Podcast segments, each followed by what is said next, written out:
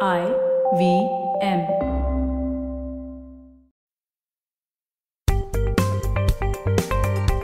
Folks, welcome to Paisa Vaisa. I'm your host Anupam Gupta B50 on Twitter, and I'm really thrilled, really excited to cover for the second time the second real estate investment trust that's REIT listed in India. That's the Mindspace Business Parks REIT. On this episode, I'm talking with Vinod Rohira, CEO, Mindspace Business Parks REIT, and we are going to be talking about what's happening in commercial real estate, the turnaround that's happened, India's economic growth, etc., etc., and of course for you, what's happening in REITs and how you can benefit from owning REITs. So, guys, don't go anywhere. We will be right back after this short break.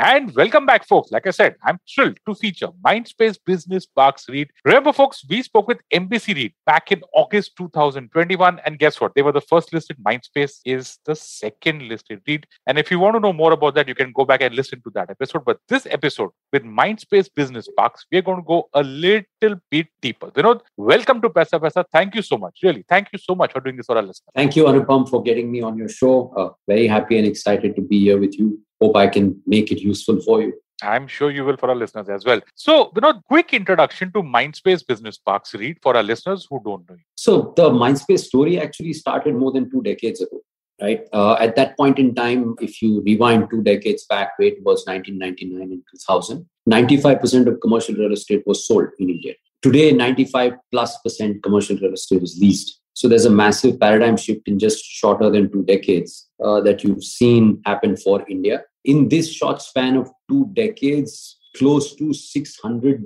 million square feet of commercial real estate has been built in India. 300 million square feet of that is institutionalized already. So when we started this journey way back uh, two decades ago uh, with the Raheja Group, which is the sponsor to the REIT, our agenda was to create large gated communities of commercial real estate infrastructure and own them and lease them to global multinationals. So that was the dream that started off with Malad Mindspace as the beginning. And we cumulatively built more than 30 odd million square feet and eventually got ourselves into a REIT right in the middle of the pandemic in August of 2020. So that's really the snapshot for you for commercial real estate. Of course, it's been a, a beautiful journey and a huge metamorphosis of change for commercial real estate in India. Great. So let's get into some details. You spoke about Mindspace and Malad. I'm from Bombay. I think you're also in Bombay. And anyone who's in Bombay, especially in the western suburbs, knows how big the entire Mindspace Malad uh, property is, and so many people work there as well. But there's more to Mindspace Business Parks than that, right? So if you can just walk our listeners through what else do you own and any other details, you know, whether it's your uh, distribution, revenues, or anything that you think is relevant for our listeners. Sure. So Mindspace, uh, the reason uh, Mindspace Business Parks Malad is what I mentioned was the origination of our idea of creating large gated communities. Today, Mindspace is in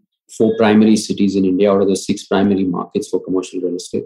80 to 90% of commercial real estate is absorbed by technology companies. True CBD is really Bombay, a little bit in uh, Delhi, and a little bit in uh, maybe Bangalore. That's about it. Otherwise, predominantly it's technology companies. And when I say technology companies, they are global multinationals or they are GCCs or they are service providers for support or the large Indian tech footprint, which is supporting global clients. So that's really where the footprint of commercial real estate is. And we started off with that journey in Malad. We have a Mindspace across pretty much every of these cities. Uh, and the variants to Mindspace in the form of Commerzone, etc., as different gated community concepts. Cumulatively, having 200 odd thousand people walk in and out of our parks as employees, who we call our customers actually, because they decide the state and the future of our parks. And that's really what Mindspace is about. So, in the REIT, close to 30 million square feet of cumulative development potential, 25 million square feet built and occupied, uh, which is in Bombay, Pune, Hyderabad, and Chennai. So that's broadly where we are from a Mindspace REIT point of view. And of course, there are lots of ROFO assets and under construction assets within the larger sponsor group, which create an opportunity for the REIT to acquire at a value accretive nature as and when they keep getting completed. We have a choice to infuse them in the REIT at the right values. So that's the growth pipeline and tremendous opportunity we see in the marketplace as a quality player of asset management of these kind of quality assets let's get into that tremendous opportunity now to set the stage, you know, I want you to talk to our listeners about how this past has been. You guys have been in this business for a very long time, but the pandemic happened. A lot of things have changed. You guys listed in August 2020. If I look at just the commercial real estate space, right? Mention the tremendous opportunity. So before we get into the outlook part, can we just have, you know, just set the stage as to what's happened so far? Sure. So if I rewind you back again to Malad, which you mentioned everyone knows today, but uh, unfortunately at that point in time, if I ask someone I'm making a suburban business district in Malad, come and take a look at it, they would sh- kind of shy away and say, this guy's lost it. What is he talking about? If I took someone from South Bombay to see Malad, he would carry a picnic basket because he didn't know where he was going. From there on, uh, with more than uh, 60,000 people working in that micro market from 2000 to 2005, I didn't have to sell Malad anymore. So, having said that, that's how the journey for India has been. India has always lacked in infrastructure. So, whenever you build gated communities, you're catering to global multinationals, you're building an oasis of infrastructure because you're catering to that level of client awareness for product. Then you have questions around sustainability, green buildings, environmental uh, impact on what you're constructing, sensitivity around health and safety protocols. So you've always been ahead of the curve because the customer tells you what he wants. And if you're able to listen to him carefully, you have a winner of a product. And that's how you be bent on building because we wanted to always own and never sell. So the minute you want to do that, you're not building a building for a brochure to be exited out of. You're building sustainable assets. And that's really the story of Mindspace of this entire journey of constructing across. We were quite clear that eventually we want to create a vehicle that gets listed. And we were always envisaging a REIT portfolio in India the legislation for REITs took five years to build because uh, real estate is a bad word in India and you're guilty till proven innocent. So government rightly and the legislature rightly was working very carefully around rules and regulations to tighten a collar around REIT as an instrument. And phenomenal learning is available from developed markets, especially America and Singapore and all the other markets, which have been trading in REITs for a long time. So the US has 1.6 odd trillion dollars worth of REIT listed. 60% of organized commercial real estate in America is REITed. So you have all spectrums there, whether it's a hospital or a school or a jail or a student housing or residential or commercial or logistics, they are all REITs. So when you're coming from there, REIT was the only correct way for a mature market to emerge. And rightly so with SEBI's guidelines. Finally, you saw the first REIT of Embassy uh, more than two years ago. And that's really what opened the gates for organized commercial real estate to start getting played in India. Being an Indian, everyone wants to buy either gold or real estate. And as you get into high net worth individual category, you want to own commercial real estate. But people realized that there were drawbacks around uh, managing assets, managing customer expectations. You may have a 5,000 square foot small office in a building and you may be a great landlord. But if the corridor outside of you is not clean, the neighbor next to you doesn't have an appropriate occupier, and if the municipal taxes of the building are not paid, or the security is not right, or the electricity doesn't work sometimes, or the elevator stops in the middle of nowhere, you lose the client. And that's the kind of play that started to realize the value of REITs for organized asset management play in India. Of course, we are in very, very early days, and it's an educative process that we've embarked upon by doing a REIT. Uh, but we're fortunate that the legislature is so strong that it is safeguarding the interest of your investors very, very carefully, which is a great start to have. Because in a REIT, unlike a listed commercial, a real estate portfolio, I can't fool around with cash flows. I have to distribute more than 90% minimum of my free cash flows every quarter. I can't speculate in land buy. I have to only make development assets. All of these things and a lot of other legislative controls ensure that you are razor focused on delivering returns to your investor quarter on quarter. And if you have the right intrinsic value of assets, you will see growth and you will see value appreciation of your REIT as India emerges forward.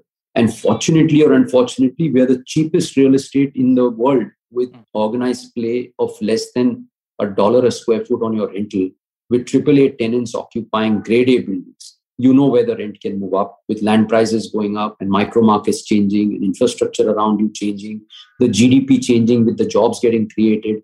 It's all a multiplier impact. So if you're in it for the long term, you will gain in a growing economy like it. Sure. Can we get into what's happened after March 2020? Once the pandemic started and everybody thought that that's it, that's the end of commercial real estate and people will only work from home. You will not need you will not need offices and you know there were long articles written at that point of time about the future of offices I don't know. So, what's been happening on the ground in reality, in your view? So it's like this. Uh, of course, uh, we were in the thick of fog. Nobody knew where the where we land, whether we land on a tarmac or not. But if you deep dive a little bit and kind of calmly analyze globally and otherwise for India, what plays out is what is exactly the footprint of commercial real estate, which I mentioned to you, technology companies. What are these technology companies doing? They're supporting the backbone for entire services for the globe, literally, for all the companies that have engaged with technology related services for India. If you rewind 10 years ago with the financial crisis, everyone thought that the world was coming to an end. And in 2008, we remember saying, What the hell is going to happen to India? But we had the best years thereafter in 2009, 10, and going forward 11, 12, 13, because every single international global footprint company wanted to save cost and they wanted to come to India for technology support because they could hire a resource at one tenth the price of what they would get in America. And they would be able to hire 10 to 1 in terms of human capital available with the intellectual training and capital. In that 10 year period, SEZs were born. And you saw more than close to 17, 18 lakh people getting jobs in SEZs. SEZs changed the game because today you have 40% of those footprints as GCCs and GICs in India, which means that they have put their global contact centers in India. And now it's no longer just about cost arbitrage. It was about capturing talent, nurturing talent, and building talent. So you fast forward now, come back to March 2020. The average age of workforce in India is 27, unlike Europe and America, which is 41 and 45, etc. We are all living to work in large urban agglomerations because the aspirational millennial wants to travel and leave his tier two and tier three city as a bachelor to find a life, enjoy himself, access the social infrastructure, make friends, make money, grow in his career. And that's why he's running and migrating to all of these cities for tech jobs. Now, when he's coming to a city, he doesn't have the infrastructure he had in his home, in whichever tier two or tier three city he lived in. He's hiring a chamari sharing a paying guest accommodation with a friend who got him the job. So they are sharing a bedroom, sharing electricity, sharing uh, the bandwidth, sharing the housekeeping, etc. Because they really don't care. They are pampered at the workspace. They are picked up in the morning. They have the best coffee to drink on the desk. Mm.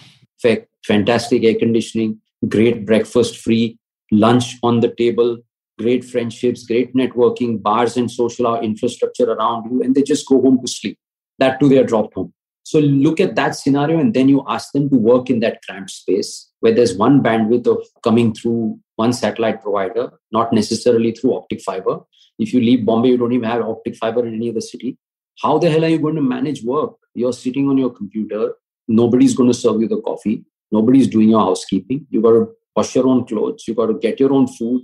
You got to get your bandwidth. Somebody's watching Netflix in the house and you're having to take a call. You got to keep your video on you don't have an environment where you can have a nice landscape behind of you so there are multiple challenges leave aside that there's a huge data management risk that clients carry because data management protocols cannot be handled in the four walls of your home i can take pictures on my mobile and send off all of the data as private data information to anyone i want in fact there are nightmares that uh, clients have faced where each employee has taken two and three jobs and he's working on three desktops on the same table in the house how do you control data privacy?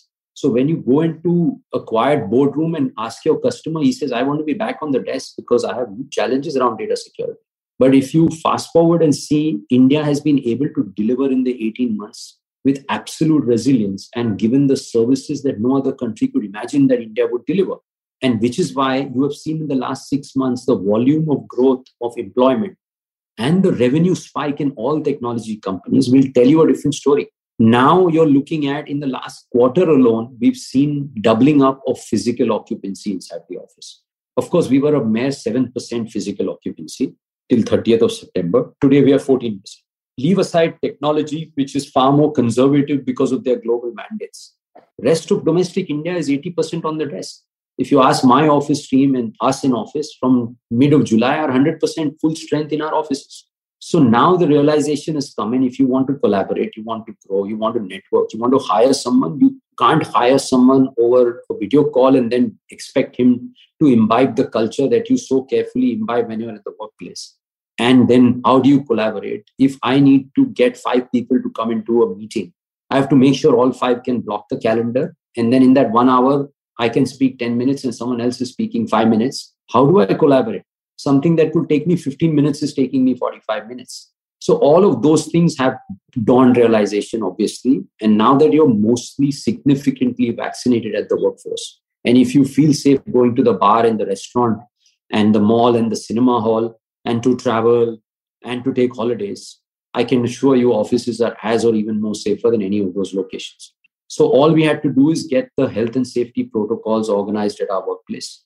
And slowly you're seeing senior management return back in the tech space. And that's driving the rest of the teams to come in.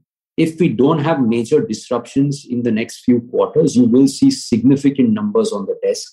I wouldn't be surprised between 25 and 40% getting back on the desk in a couple of quarters following us. Very interesting. Let's go into the outlook now for the future for Indian commercial real estate, right? Because everyone is like really excited about the economic growth opportunities that are out there. Of course, um, it's a very different kind of recovery. This time, some people are doing really well, some people are not doing really well. It has been a very, very rough two years for a lot of us. But in general, what is your outlook for the commercial real estate sector in India going from here? So, for the last 16 odd months on every investor call, I spent half of that call justifying work from home versus work from office, right? So, there was this entire cloud around no, uh, I want to believe you, but I can't believe you. I think everyone's going to be working from home. The dynamics are going to change. While nobody said that, everybody thought, I believe offices will shut down, nobody will come back to the workplace. I think that's predominantly behind us. Right? We've had two phenomenal quarters and we are seeing very strong tailwinds of demand and growth looking forward at us. Uh, what has happened, what has changed is primarily the perception that we are significantly vaccinated. We are seeing the numbers significantly down. I'm not saying we're out of uh, wood, the woods right now. But having said that, it's giving a lot of comfort to most of the urban workforce. And that's driving them to come back to offices. All of the other attributes are now becoming dominant in discussions that if we have to grow and we have to hire, we have to be predominantly in the office. While you may provide some flexi, flexi office timings, you may provide uh, certain days of the week to work from home. And all of those hybrid mechanisms will continue to exist for the next 12 to 18 months. Still, we are completely out of the pandemic's visibility. So we will be seeing those kind of emergences of dynamic workspaces, etc. But the story continues to get stronger and stronger that offices are here to stay and we want to be back in the office. That's clearly uh, now visible, and every quarter will strengthen that position in the minds of people who may still have a certain amount of ambiguity around that. But we are pretty much seeing that. I think we have come out of murky waters. We are on to hard road. Very soon we'll be on the highway. Another couple of quarters, I think. Good to hear that. And I hope that that is exactly what plays out. Folks, we are recording on 30th November, and by the time this episode airs, might be a month down down the line. And let's just hope that this new variant is not such a problem for all of us. And on that note of hope, positivity, and optimism, let's just take a small break. We'll be right back.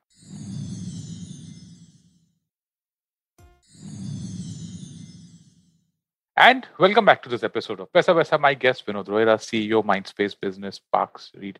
Vinod, let's now talk about REITs, how they work, mean, we've covered this in the past, but I just want to revisit this.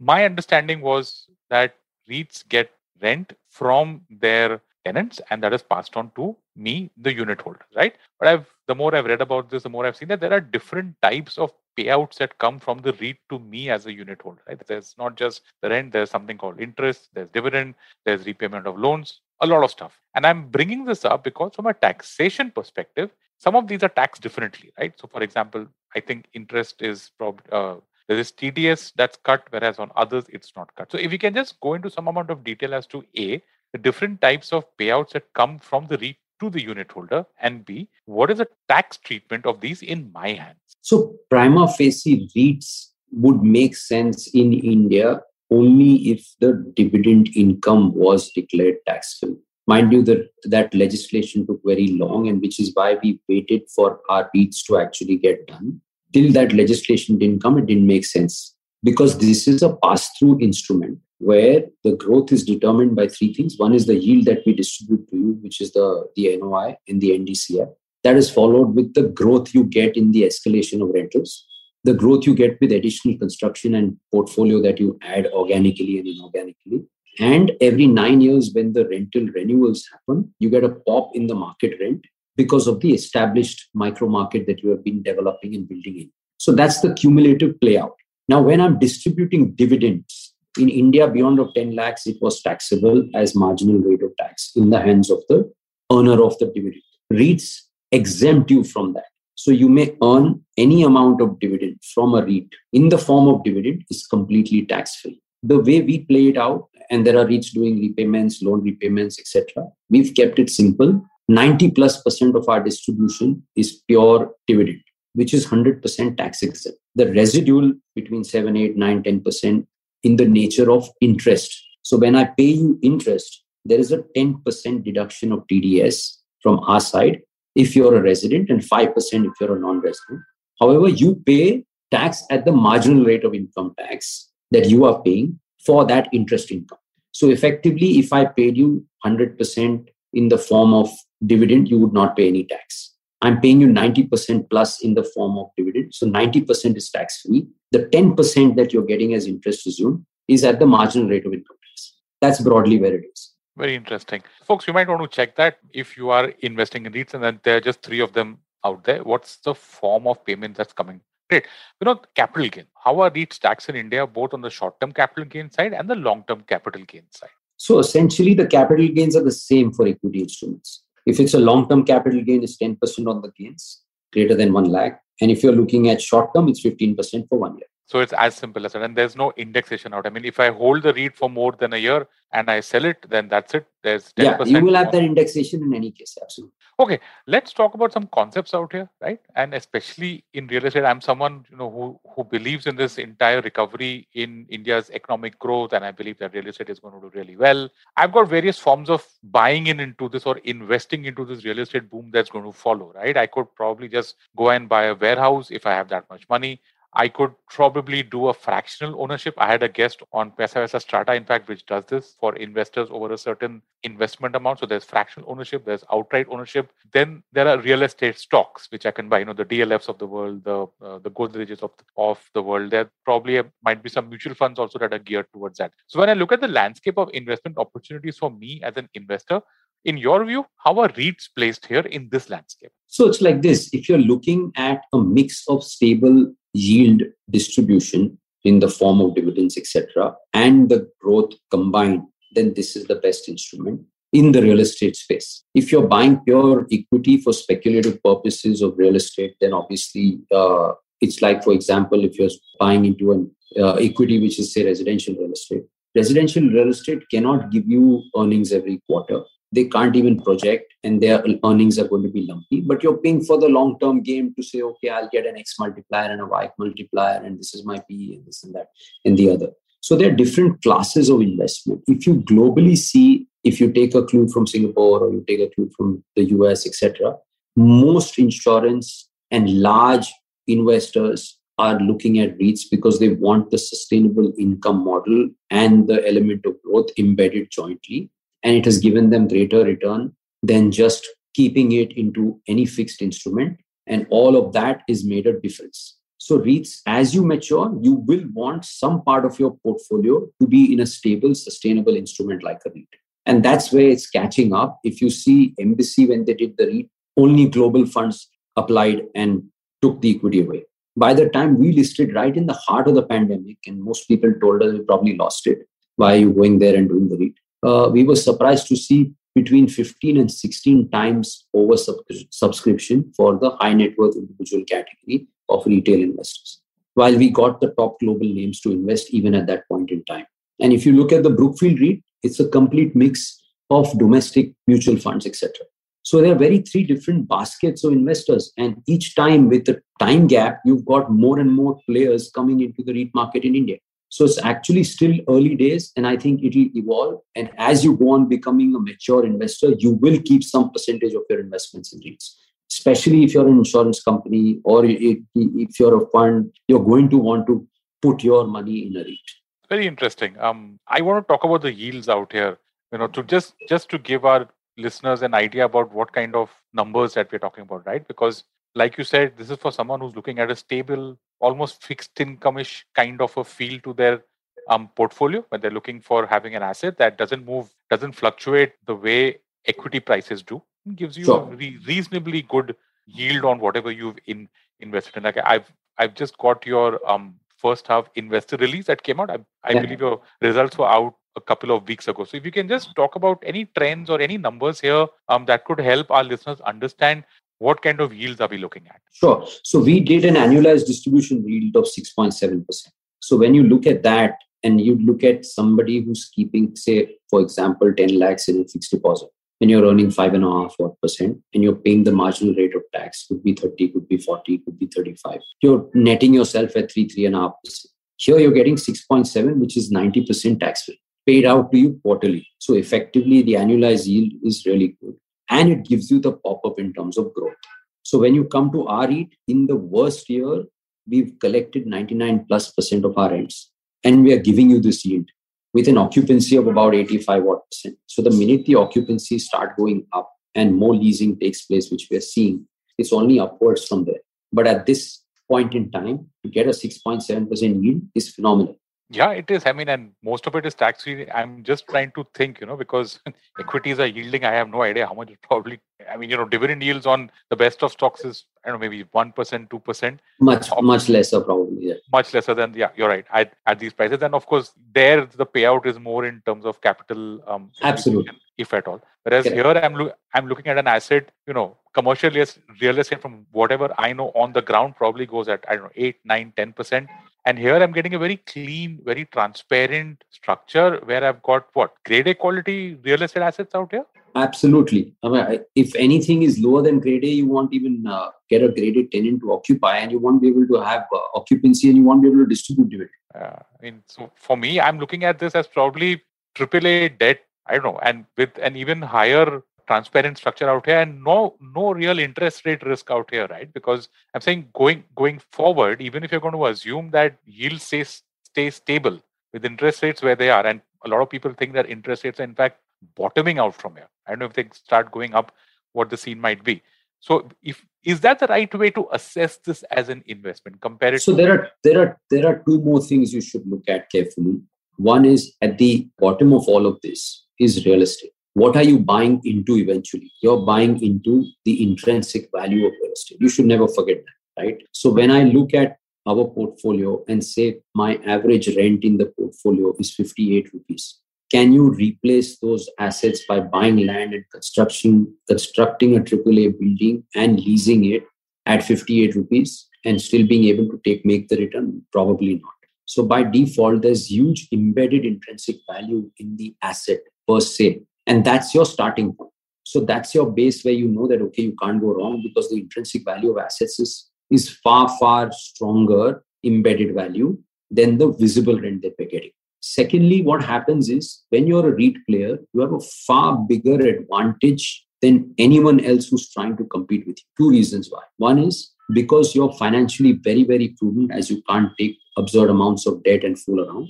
Our debt is 15% of our NAV value. So it gives us a massive amount of headroom for doing the right investments for growth. Secondly, because we are AAA, we can borrow as low as 6.5%. A standard real estate player can't even dream to imagine to borrow at those numbers, leave alone trying to get speculative capital for commercial estate. So, two things are going on. You've got access to quality capital at really effective prices, and you are able to buy when nobody else is able to build. So, by default, on one side, supply is thinning out dramatically speculative play has gone away. Secondly, residential real estate has started to do phenomenally well. So the outliers who had land and said, okay, my jail free card is to build a commercial building and get out of this has gone back to the drawing board doing residential real estate. So suddenly you have a vacuum of supply that is getting created for 23, 22, 24. And those who bring in quality supply at that point in time with the transaction of demand upwards you know where it's going to go. I'm not going to stay beyond that. So that's really where uh, you have to see the inflection point, and that's what you're playing for. It's a stable game, it's a sustainable game, and it's a long-term game. So if you're a mature investor, you understand intrinsic value and you understand the growth parameters and supply dynamics. You know what you're going for. That's really where the play is, which is why the global funds have already pounced in to buy. And they're continuously going on buying different REITs in India for different reasons. And they're far more mature. They understand what's going on globally very interesting. So, folks, contact your financial advisor and figure out, you know, where you want to, if if you're interested, that is, um, where you want to get your asset all- allocation done. You know, just you know, in your view, if I were to ask you what kind of an investor are REITs ideal for, what would be your answer theoretically? I think everyone should look at closely what they want as their investment basket. Now, if real estate has to play a role, which should in some form or the other, then instead of doing speculative play of buying a fractional asset or buying into something that if you have access to large capital, you may even buy fractional asset. Uh, but otherwise, if you want liquidity and you want yield and you want grade A asset management and you want to participate in the growth of commercial real estate, it's a no brainer that you should have some portfolio percentage kept aside for it clearly. And that's what's going to, you'll see that grow more and more with the investor community. Uh, what's the outlook on REITs? I just, I, I think there was a mutual fund that's come out. I think it was PGIM, right? That's come out with an international REITs. Uh, I don't know if it's a fund of funds or uh, what the format is, but I, I, was like fascinated. I mean, you're getting an opportunity to invest in overseas REITs out here. What's your outlook on REITs going forward in India? So, what is most important, if you ask me, is the right quality of assets should get listed in the REIT. Because otherwise, what happens is when everything is doing really well, you may get some lemons come and get listed, and that's not a good thing for the market. But having said that, otherwise, most of the, the silver lining is most of quality real estate has already got institutionalized. And that institutionalized assets will go on getting infused into, into REITs. This is only pure commercial play. Then you have retail, you have hospitality, you have many other assets that will come and start playing in the REIT market. And that is a very good thing for India because you will get access to stabilized asset quality with liquidity, which real estate didn't provide you earlier. So I think uh, it's great opportunity. I'm going to sneak in one question because you just mentioned something about residential real estate. I was saying, come on, you guys belong to the K. Group. What's your view on residential real estate, uh, know, Then we talk about it more from a consumer's perspective. A lot of our listeners out there who, who knows, maybe they want to buy a house. They've been waiting to buy a house. Um, some of them have either taken the opportunity and got some really good deals. Some people are just waiting on the sideline. Some people are in the whole rent versus buy, you know, a trade-off. What's your view on residential real estate out here? So I can tell you as an individual, not as K. Raheja Corp or or, uh, or someone who's speaking on behalf of the company uh, on the real estate space. If I'm to look at the market, it's very been very favorable for three reasons. One is 12 to 18 months, everyone thought there was doom and gloom. They're going to lose capital, they're going to lose money, they're going to lose their job. So everyone put every buck they had into savings. Secondly, the interest rates crashed dramatically. Thirdly, they realized the fact that owning a house was far more critical. Otherwise, with all of these changing dynamics, there were a lot of people that were left on the street and they didn't know what to do. Most of them left their uh, rented accommodations and went back to their tier two and tier three cities all of those guys, including the high net worth individuals, realize that the quality of life needs to change. We need more space. We need to buy a house. The doomsday is over. We have the capital. Nothing's gone wrong. Uh, the stock markets have performed. So different markets got different dynamics to play out. And that's why you saw the pent up demand surge. The investors have been quite smart. They've gone on for either completed assets or really credible brands where the assets are close to completion and the early movers got the advantage on price because the volume took up at reasonable prices. And as the volume thinned out, mind you, nobody poured new concrete on under construction speculative supply. So suddenly there's a vacuum, which is why anything and everything that's visible to the eye and is almost complete, the price is spiking because you're going and picking that up. Because it's like a herd mentality. And which is why if one guy has bought it and the second guy has bought it, three more guys are running to buy it. New launches are happening only of credible developers. And at the new launch stage, you will get the sale. After that, you may see a bit of a vacuum and then you will see it closer to completion. So it's about whoever is financially prudent. If they can bring in quality assets and complete on time, I think there's a phenomenal opportunity because not too many will do that. Access to capital is relevant. If you have the capital, you have the right site and you build to the right product, which is sellable, I think the markets are there for sales. So it's a win-win for both. I just, I just, you know, I just love covering real estate because from a conversation perspective, एक तो the attention is always towards stocks. क्या लगता है, क्या market चल रहा है. Whereas real estate is one of the most critical investment and even personal decisions that we take in our life. So I'm really thrilled to have you here with us, Vinod um, to talk about the Mindspace Business Parks REIT. And also thank you for your views, personal views, by the way, thank on you. residential real estate. Maybe, who knows, somewhere in the future I can have K. Raheja on the Resi sure, side absolutely. to be absolutely. part of this podcast. But folks, there you go. That's it. That's a wrap on this episode of Paisa Vaisa. My guest, Vinod Rohira, CEO, Mindspace Business Parks REIT. Vinod, thank you. Really, thank you so much for doing this for listeners. Thank you very much, Anupam. Thanks for having me over. And listeners, if you like this podcast, don't forget to check out other interesting podcasts on the IVM network. You can listen to us on the IVM Podcast app or ivmpodcast.com.